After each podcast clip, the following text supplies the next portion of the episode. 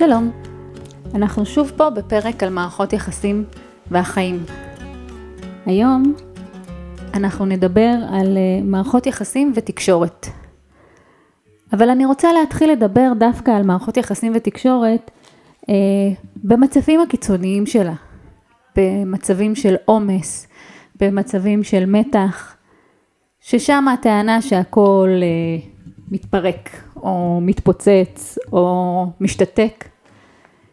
כי יש לנו כל מיני דפוסים להגיב למצבים של אה, מתח. אז בואו נתחיל רגע בהגדרה של מה זה מצב קיצוני.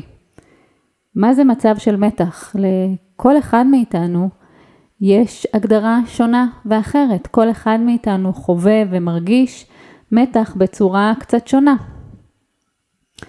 התגובות שלנו, אם נתחיל רגע, נעצור שנייה, ומה זה מתח? מתח זה הרגשה שיש בכוונה שלי. כשאני אומרת מתח, אני מתכוונת לאיום. שיש איזשהו איום עליי. עכשיו האיום הזה אה, בעבר, מבחינה היסטורית, התפתחותית, היה איום קיומי. זאת אומרת שאני שומעת איזה רחש בעצים ואני יודעת שאיזשהו אריה עומד לטרוף אותי. אבל uh, היום האיומים האלה יכולים להיות גם קיומיים. אני שומעת uh, מכונית שמתקרבת ואני יודעת שעליי uh, לזוז uh, מהכביש, או שזה יכול להיות איזה ש... הבוס שדוחק ואומר צריך להגיש את הפרויקט הזה עד שעה מסוימת או עד זמן מסוים, או הילדים ש... שרבים, או איזושהי מריבה אפילו ברמה בין אישית, בין אם זה חברה או, או, או אפילו בן או בת הזוג שאיתם המריבה מגיעה למקום שבו אני מרגישה שזה מאיים עליי. למה מאיים עליי כל כך שבן או בת הזוג כועסים עליי, או לא מקשיבים לי, או לא נענים כשאני צריכה? החיבור שלנו עם בן או בת הזוג הוא חיבור שנותן לנו המון המון רוגע, המון ביטחון. ולכן כשאין ביטחון, אז יש תחושה של סכנה. ולכן כשאנחנו מרגישים מתח, אנחנו צריכים את בן או בת הזוג שירגיעו אותנו. ירגיעו אותנו. מה זה אומר ירגיעו אותנו? אצל כל אחד מאיתנו זה משהו אחר. וגם לפעמים אצל אותו בן אדם, כל פעם זה משהו אחר. זה מבלבל, אני יודעת. אז בואו נעצור, ניקח נשימה עמוקה, כי זה גם משהו שמרגיע, ונתחיל לאט לאט. כשאני מרגישה איום, איום יכול להיות, כמו שאמרנו, איזושהי ביקורת מצד מישהו מבחוץ, איזשהו מקום שבו אה, אנחנו הולכים לאיבוד למשל. לפני כמה שנים נסעתי לי, נהגתי לי בתוך רחבי אה, ירושלים והלכתי לי לאיבוד וה-Waze לא עבד כמו שהוא נוטה לא לעבוד בזמנים שממש ממש צריכים אותם ולא באותם דרכים שאני כבר רגילה לנסוע. התקשרתי לבן הזוג שלי ואמרתי לו, אני לא יודעת איפה אני נמצאת. עכשיו אני רוצה להזכיר לכם שאני נמצאת בירושלים, לא סתם בירושלים, הייתי, מי שמכיר, בפסגת זאב, ואני יודעת שאני עלולה להיכנס לאחד מהכפרים הערביים שסמוכים לשכונה. אני מתקשרת אל בן הזוג שלי ואני אומרת לו, אני לא יודעת איפה אני. הסברתי לו, הוא הצליח להבין איפה אני, ואז הוא מנחה אותי בדרך, והקול שלו הוא מה שעזר לי להירגע. מה שכן קרה בהמשך, זה שהוא אמר לי באיזושהי צומת להמשיך ישר, ואני ראיתי שלהמשיך ישר זה לא אופציה. ואני צועקת עליו, אתה לא יודע איפה אני, בחרדה גדולה, כי אני מרגישה שיש פה סכנה, ואני אומרת לו, אני לא עושה מה שאתה אומר, אני הולכת לפנות ימינה במקום להמשיך ישר, כי אתה לא יודע איפה אני. ואז גם נשמתי עמוק, ואמרתי לו, ואני לא כועסת עליך, אני פשוט מאוד לחוצה. אז זה המקום שבו אני כבר יודעת לזהות מה אני מרגישה ומה אני צריכה באותו רגע, ולבטל לבן הזוג את זה שאני צריכה עכשיו לפרוק את המתח על ידי זה שאני צועקת, לא אומר בהכרח שאני צועקת עליו. עכשיו, במאמר מוסגר, אם אני צריכה לצעוק ובן הזוג שלי מאוד מאוד רגיש לצעקות, זה לא, אני אצטרך למצוא אסטרטגיה אחרת כדי לפרוק את, את העומס שאני חווה. אז דיברנו על הרגשה של פחד או מתח, הדרך שבה אנחנו פועלים כדי לפרוק את הפחד או המתח, וכן את ה... איך זה מתקבל בצד השני, איך בן או בת הזוג שלנו חווים את הדרך שלנו לפרוק. נחזור רגע שוב ל... להרגשה של פחד או מתח, או עומס, עומס גם יכול לבוא, להביא לידי ביטוי את הקושי הזה שלנו, אנחנו גם בעומס יכולים להרגיש שקשה לנו, מאוימים. אז איך אנחנו מגיבים בסיטואציות של עומס או מתח? אנחנו חוזרים, אם דיברנו על להרגיש מאוימים, אז אה, אני רוצה להכניס פה מושג שנקרא שלושת האפים. אה, זה לא מילים גסות, אלא יש לנו אה, שלושה דרכי התמודדות עם, אה, עם מצבים של איום. הדרך הראשונה היא fight, להילחם, ה-F השנייה היא flight, לברוח, וה-F השלישית היא freeze, לקפוא. אלה שלושת הדרכים שבהם אנחנו מתמודדים כשיש איום. הרבה פעמים הדרך שבה, האסטרטגיה שבה נבחר להתנהג, תלויה בהערכה שלנו את האיום. זאת אומרת שאם יש אה, אריה לפניי, סביר להניח שאני לא אבחר להילחם בו. אם אני מכירה אריות, אני גם אדע שאולי אם אני אברח, הוא ירדוף אחריי. ולכן אולי הדרך הכי טובה שלי זה לקפוא. לא תמיד יש לנו את היכולת לעשות הערכה כזאת, או, או לא תמיד המערכת שלנו מגיבה בצורה שהיא פרודוקטיבית לנו. הרבה פעמים כן, אבל אם נבין שכיום הסיכוי שלנו לפגוש אריות הוא לא מאוד גדול, אז אה, כשאנחנו רואים בבן הזוג שלנו אריה, איך אנחנו נוהגים? האם אנחנו חושבים שאנחנו צריכים להילחם בו, אם הוא איום?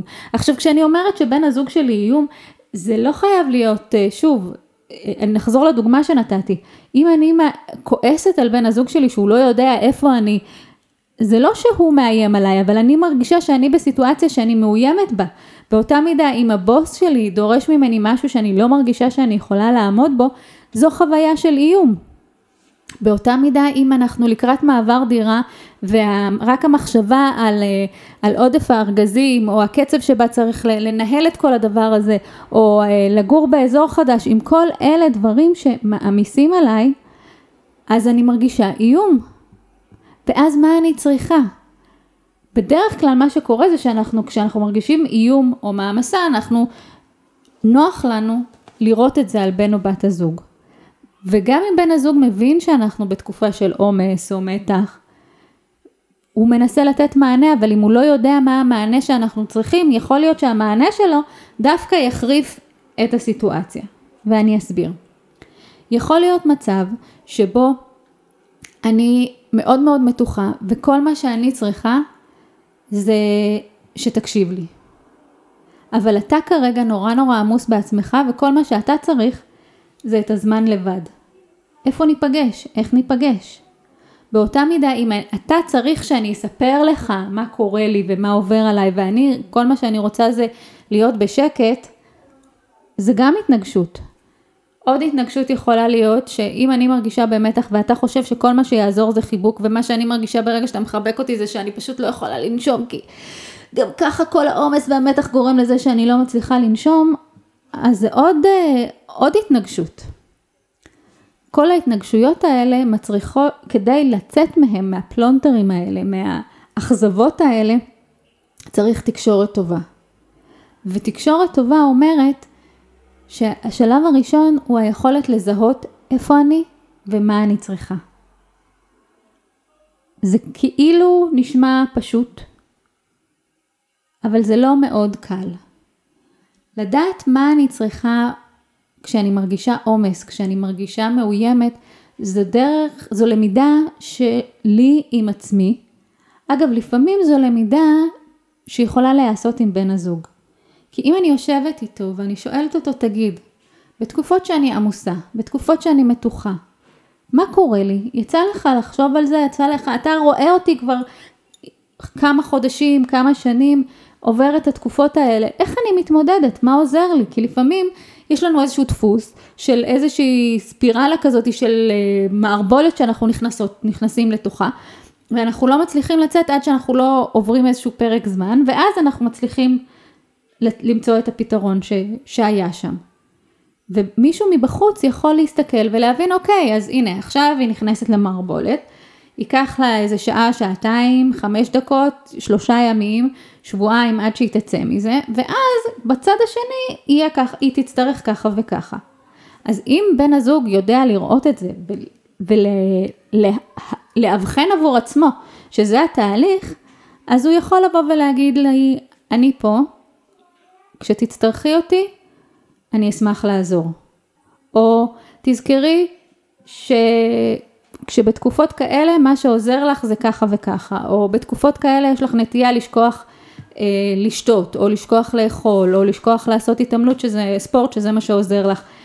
ואז הוא יכול לתת את המענה. זו דרך ללמוד. למידה גם בהחלט יכולה להיעשות עם עצמנו לגבי עצמנו, לשים לב, אם אני עייפה מדי, מה אני נוטה לעשות או להרגיש? אם אני אה, רעבה מדי, אם, אה, אם קיבלתי ביקורת שאני לא מצליחה להכיל אותה, מה עוזר לי בתקופות האלה? ואז אנחנו יושבים ומתקשרים. עכשיו שוב, אני אגיד שאם אני בתקופות מתוחות ועמוסות, יש לי נטייה להיסגר ולהשתתק או לתקוף, יהיה לי קשה לנהל תקשורת, ולכן אני אצטרך לתכנן את התקשורת הזאת ולתכנן אותה בזמן שמותאם לבן או בת הזוג. זה מצריך תכנון והתכווננות, אבל מעל הכל זה מצריך תרגול. ככל שאנחנו יותר מתרגלים את זה, יהיה לנו יותר פשוט לעשות את זה. אז דיברנו על מצבי קיצון, על שלושת האפים, fight, flight או freeze, שאלה הנטייה שלנו לנהוג במצבי קיצון או מתח, ולשאול את בן או בת הזוג שלנו אם יצא להם לראות איך אנחנו מתנהגים ומתנהלים, ואחר כך, אה, ובמקביל, ללמוד על עצמנו מה קורה לנו ומה אנחנו צריכים במצבים של מתח או איום או עומס. ואחר כך על היכולת לשבת ולדבר עם בן או בת הזוג על מה אנחנו צריכים. וגם אם אנחנו לא יודעים מה אנחנו צריכים, להגיד שאנחנו מנסים ללמוד את זה. עכשיו כל זה, אני, אומר, אני אומרת, גם עובד בשביל הצד השני. לשים לב איך בן או בת הזוג שלנו מתנהגים במצבים שהם עמוסים, נעלבים, מאוימים, לא נמצאים באזור הנוחות שלהם. ואז לשים לב מה הם צריכים. וגם אם אני חושבת שאני יודעת שזה מה שהם צריכים, לשאול אותם אם זה באמת מה הם צריכים. וזו הדרך לייצר למידה טובה יותר, והלמידה הזאת תביא לתרגול טוב יותר, והתרגול הזה יביא לזה שנוכל להתמודד במצבים של מתח או עומס בצורה טובה יותר, ולהיות שם אחד בשביל השני. כי באמת, בשביל זה אנחנו כאן, בשביל להיות שם אחד בשביל השני. מקווה שזה היה לכם משמעותי. אם יש נושאים שתרצו שאני אדבר על, עליהם, אתם מוזמנים לכתוב לי. אני קרן חדד טאוב, יועצת זוגיות ופסיכותרפיסטית. להתראות בפעם הבאה.